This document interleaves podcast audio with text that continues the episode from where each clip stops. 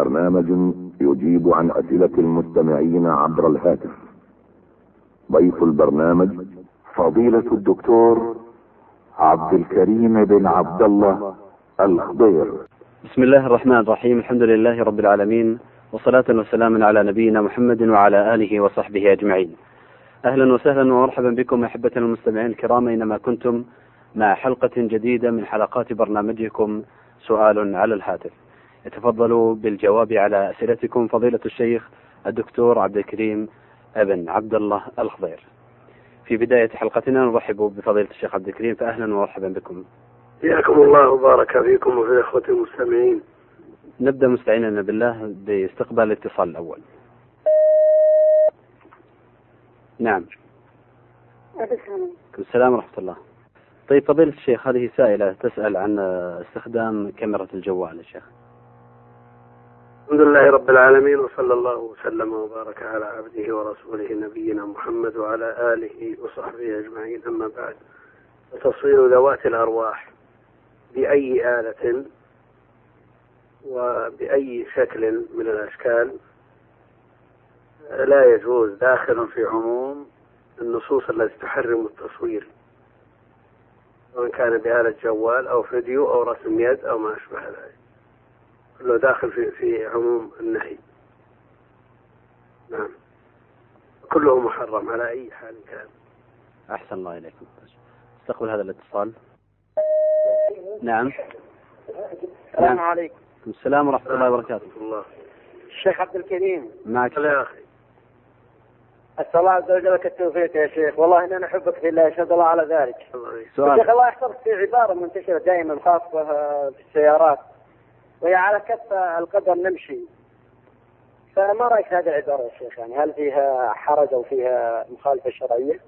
أما التعبير فليس بوارد، كف القدر هذا ليس بوارد، وإنما أن الناس يمشون وكل شيء مخلوق بقدر، ومن ذلك أفعالهم مقدرة عليهم ومكتوبة عليهم، لا شك أنهم يتقلبون في قدر الله جل وعلا، لكنهم لكن التعبير بكف القدر هذا فيه تجوز وفيه تمر وتوسع في التعبير، لا ينبغي.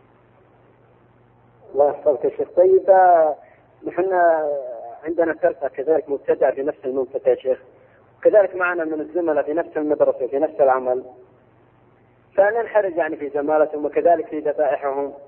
على كل حال المبتدع لا يخلو إما أن تكون بدعته مكفرة، هذا حكمه حكم غير المسلمين، لا تؤكل ذبيحته ولا يبدأ بالسلام، وما كانت بدعته غير مكفرة المفسقة فحكمه حكم المسلمين، ويراعى فيه الأصلح من الهجر والصلة، إن كانت الصلة تفيد فيه ما دام في دائرة الإسلام، إذا كانت الصلة تفيد فيه فهي أولى، وإن كانت الهجرة ومقاطعته أكثر فائدة فيهجر.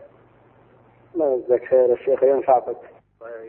شكرا لك. شكرا لك. السلام عليكم. السلام ورحمة الله وبركاته. استقبل هذا الاتصال.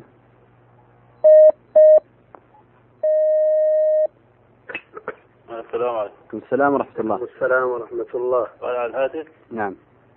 هذا الشيخ يقول الرسول صلى الله عليه وسلم: من كان آخر كلامه من الدنيا لا إله إلا الله دخل الجنة. إذا قال الإنسان هذه إذا قال الإنسان وهو في سكرات الموت لا إله إلا الله ثم قال كلام بعدها ومات على ذلك، هل يدخل في الحديث هذا السابق؟ إذا تكلم بعدها فليست آخر كلامه. إذا تكلم بعدها فليست آخر كلامه، على هذا فيعاد عليه التلقين. أيوة. تكون آخر كلامه، يعني تكون آخر كلامه ويموت على ذلك. نعم، ويموت على ذلك. جزاك الله خير. فضيلة الشيخ، هل من وصية لأهل المحتضر تلقينا بكلمة التوحيد؟ نعم، ما دام هذا الوعد ثابت عن النبي عليه الصلاة والسلام أن من كان آخر كلامه من الدنيا لا إله إلا الله دخل الجنة، يحرص على أن يموت المسلم على لا إله إلا الله، ويحرص عليه أهله وذووه ويلقنوه الشهادة، فإذا تكلم بعدها يكرر عليه برفق ولين حتى يقبلها وينطق بها وتكون آخر كلامه. هل من صيغة فضيلة الشيخ واردها؟ ما في صيغة، إلا أن هذه الكلمة تقال وتكرر أمامه برفق ولين ليقولها، إن كان وضعه يحتمل الأمر فيؤمر بقولها، وإلا فمجرد قولها ويذكره فيجعله يقولها. أحسن الله عليكم هذا الشيخ. نستقبل هذا الاتصال. نعم. السلام عليكم. السلام ورحمة الله. فضيلة الشيخ، هذه سائلة تسأل أن إحدى عماتها قد ماتت ومعها إثبات إثبات لها تابعية، فتقول هل يجوز أن أساهم بهذه التابعية مع إذن الورثة في ذلك أم لا؟ قل مثل هذا التصرف يعتريه أمران. أولا أنه خلاف الواقع، أنه خلاف الواقع، وما كان خلاف الواقع فهو كذب، إن كان كذبا قوليا أو عمليا كذب، لأنه إخبار بخلاف الواقع. الأمر الثاني أنه يحدث منه مشاكل، ما كان سببا للمشاكل لا يأتي الشرع بمثله، الأظهر في مثل هذا المنع، لا يجوز ذلك. لا يجوز. نعم، جزاك الله خير. أحسن الله إليكم والله شاء. هذا اتصال آخر. السلام عليكم. السلام ورحمة الله. تفضل بالسؤال. أهلا بهذه. إيه نعم. شيخ عبد الكريم. تفضل يا أخي. السلام عليكم. وعليكم السلام ورحمة الله وبركاته. إني أحبك الله يا شيخ. أحبك الله الذي أحببتنا فيه. الشيخ بقول كيف النبي صلى الله عليه وسلم كان يصلي الوتر في السفر؟ النبي عليه الصلاة والسلام ما ترك الوتر سفرا ولا حضرا، وكذلك ركعتي الفجر ما تركهما. نعم. بداوم عليهم بخلاف غيرهما من رواتب.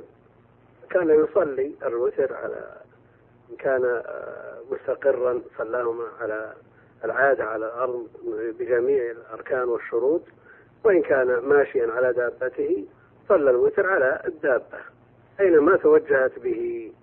كان من عادته عليه الصلاة والسلام أنه يصلي أربع ركعات ثم يصلي أربع ولا ساعة حسنين وطولين ثم يوتر بثلاث على عادته، كما قالت عائشة رضي الله عنها ما زاد رسول الله صلى الله عليه وسلم في رمضان ولا في غيره على إحدى عشرة ركعة، كان يصلي هكذا. هذا غالب أحواله، وقد يوتر بتسع وقد يوتر بسبع وقد يوتر بخمس وقد يزيد على ذلك كما أطلق عليه الصلاة والسلام فقال صلاة الليل مثنى مثنى، إذا خشي أحدكم الصبح ليصلي واحدا توتر له ما قد صلى. ليس هناك عدد محدود، لكن على الإنسان أن يتقيد بالصفة الواردة عنه عليه الصلاة والسلام بالطول والحسن وتدبر ما يقرأ. نعم. طيب الشيخ، هذا الإنسان إذا أكل حميبل و وتوضأ هل يجوز أن يصلي به فريضة أو نافلة؟ إذا أكل لحم الإبل وتوضأ نعم يصلي به ما شاء، خلاص ارتفع الحدث. الله يجزيكم خير. بارك الله فيك. الله يسلمك. فضيلة الشيخ، هل يدخل في حكم في حكم اللحم الكبد وغير ذلك أو شرب المرق؟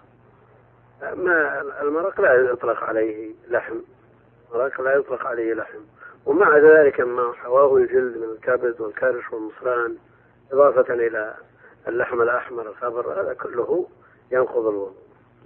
أحسن الله إليكم هذا الشيخ. بارك الله فيك. نعم. السلام عليكم. السلام ورحمة الله. فضيلة الشيخ، هذه سائلة تسأل أنها حجت ومعها ابنة لها، وأنها طهرت من عادتها قبل الحج بيومين أو ثلاث، ثم سافروا للحج، فلما كان يوم العيد بعد الرجم أتتها الدورة أو نزل معها الدم سواء كان دورة أو غير ذلك، ثم سألت، فمنهم من أفتى أنها تنتظر حتى انقضاء الدورة، ومنهم من أفتى أنها تتوضأ ثم تكمل ما بقي من الحج. الدورة التي نزلت عليها قبل الحج إذا كانت دورتها المعتادة ورأت الطهرة منها وفرغت منها فراغا تاما على عادتها المعتادة، الدم الثاني لا يلتفت إليه، الدم الثاني ليس بحيض إنما هو دم فساد، لا يمنع من الطواف ولا يمنع من الصلاة ولا يمنع من الصيام، هو دم فساد لا يلتفت إليه ولا حكم له. مدام استوعبت الدورة في وقتها ورأت الطهرة بعدها، ما ينزل بعد ذلك قبل الدورة الثانية لا يلتفت إليه. تتوضأ للصلاة، تتوضأ وتصلي وتطوف وتصوم، تقرأ القرآن ولا إشكال في ذلك. فضيلة الشيخ، فضيلة الشيخ المرأة تسأل تقول أن أنها لم لم تصلي ابنتها في تلك الفترة عندما نزل معها الدم، وتذكر أنها فيها ضعف في عقليتها لا تدرك دم الحيض من غيره. على كل حال على أمها أن تراعي ذلك، عليها أن تقضي ما تركت من الصلوات إذا, قرر إذا تقرر أن الدم الثاني دم فساد لا دم حيض. عليها أن تصلي ما تركت من الصلوات، وعليها أيضا أن أن تلاحظ يعني وتعان على ما ييسر لها أمر دينها، لأن الصلاة أعظم العبادات وأعظم أركان الإسلام بعد الشهادتين، وكذلك ما يتعلق بالصيام الذي هو ركن الإسلام، ومثله أيضا الطواف الذي هو ركن الحج. على الأمة تعينها في ذلك وتوضح لها. فضيلة الشيخ تقول هل تعيد الحج أو تستأنفه أو ماذا تفعل؟ يعني مثل ما ذكرنا إذا كان إذا كانت عادتها مستوفاة الأولى التي قبل الحج وطهرت منها، فالثاني لا لا لا حكم له دم فساد ولا شيء عليها حينئذ، لا شيء عليها، تصلي وتطوف ولا شيء عليها، ومع ذلك ما تركته من الصلوات عليها أن تقضيها. عليها أن تقضيها. أحسن الله عليكم. فضيلة الشيخ هل من نصيحة للأمهات في تربية البنات خاصة عند البلوغ؟ ربما تستحي الأم في أن توضح للبنت عن الحيض وطريقة الحيض والفرق بين الحيض الدم الحيض ودم الفساد وغير ذلك. لا شك أن الأولاد من ذكور وإناث أمانة في أعناق الوالدين، وأهم ما يهتم به أمر الدين، ومن أهم ما يهتم به من أمور الدين الصلاة. لا شك أن مثل هذا المانع من الصلاة كالحيض بالنسبة للبنات لا بد من بيانه وكشفه لهؤلاء البنات اللواتي طرأ عليهن هذا الأمر الجديد وفاجأهن وهن قد لا قد درسنا ولا يعرفن الأحكام. على الوالد والوالدة، على الوالد أن يبلغ الوالدة ويشرح لها ويوضح لها، وإن كان يعرف الأحكام وإلا سأل عنها، ثم يلقيها على أمها وأمها تجرؤ عليها وتبين لها وتوضح لها.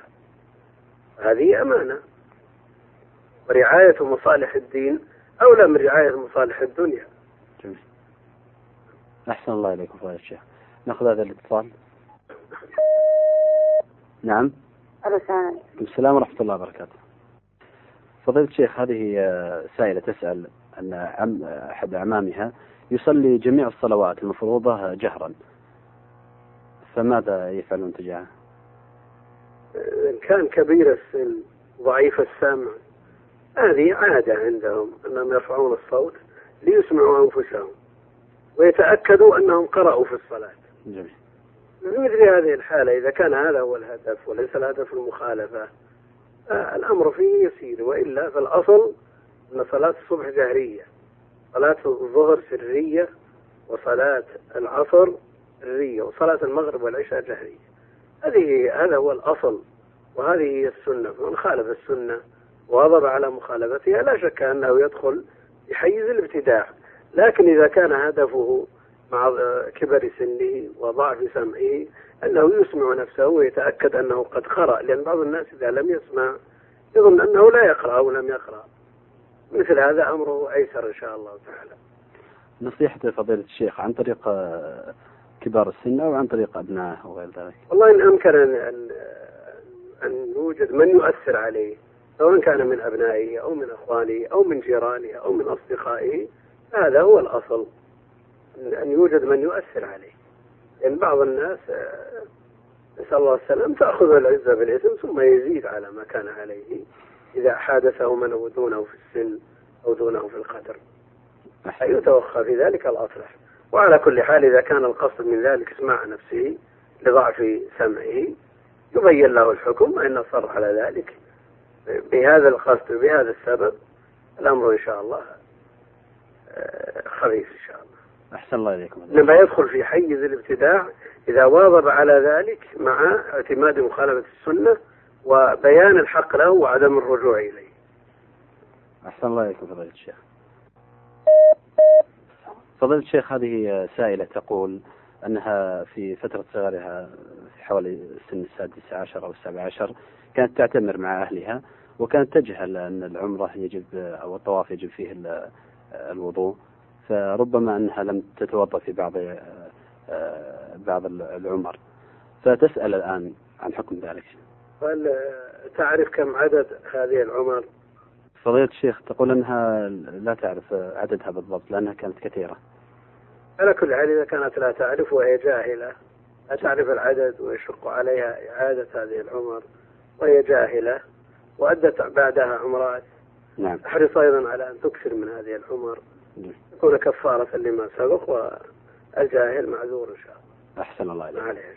فضيلة الشيخ هذه الأخت تسأل أيضا إذا رأت منظرا جميلا سواء في لوحة وغير ذلك تقول هذا هذه قطعة من الجنة، تسأل عن هذه اللفظة وجوازها. على كل حال إذا كانت تقصد بالجنة البستان، البستان يسمى جنة ولو كان من بساتين الدنيا يسمى جنة،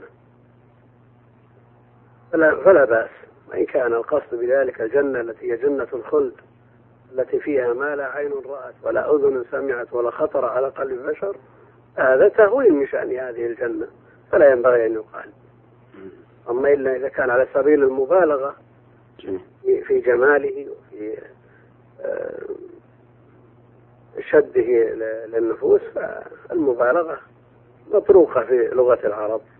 على كل حال مثل هذا لا شك أن فيه تهوينا من شأن الجنة. أحسن الله عليكم فضيلة الشيخ. لا ينبغي أن يقال. أحسن الله عليكم. نأخذ هذا الاتصال.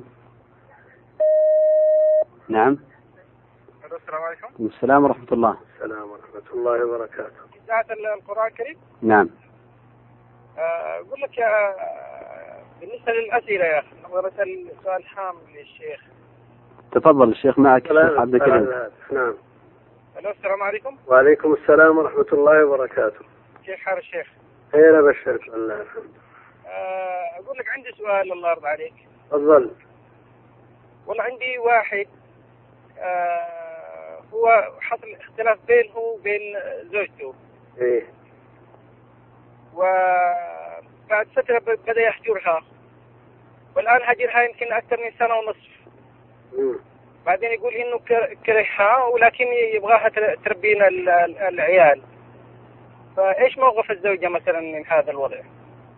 على كل حال كان الهجر له سبب، كان الهجر له سبب شرعي أو شرعي يرون في المضاجع كما جاء في الآية، فإذا كان له سبب شرعي فلا مانع من هجر المرأة على ألا يزيد على أربعة أشهر. إذا زاد على أربعة أشهر فالمرأة تطلب الفسخ، لها أن تطلب الفسخ إذا زاد على أربعة أشهر. والله المرأة صابرة الآن، هو حقيقة بس اختلاف عائلي خفيف يعني، إنما هو طور والآن هاجرها سنة ونصف الآن وهي مسكينة جالسة ما عارفة إيش تسوين. على كل حال الهجر لا يجب على أربعة أشهر، وما يسمى عند أهل العلم الإيلة، ولو حلف أن لا يطأ أكثر من أربعة أشهر تفسخ، لا أن يفي ويرجع إلى ما حلف عنه ويكفر عن يمينه. بس هي الآن يعني ما تبغى تفسخ عشان عيالها. على كل حال إذا رضيت بذلك فالأمر لا يعدوها، إذا رضيت بالمقام بدون قسم وبدون مع إسقاط بعض الحقوق ورضيت بذلك الأمر لا يعدوها. جميل. جزاك الله خير. أحسن الله عليك فضيلة الشيخ. نأخذ هذا الاتصال.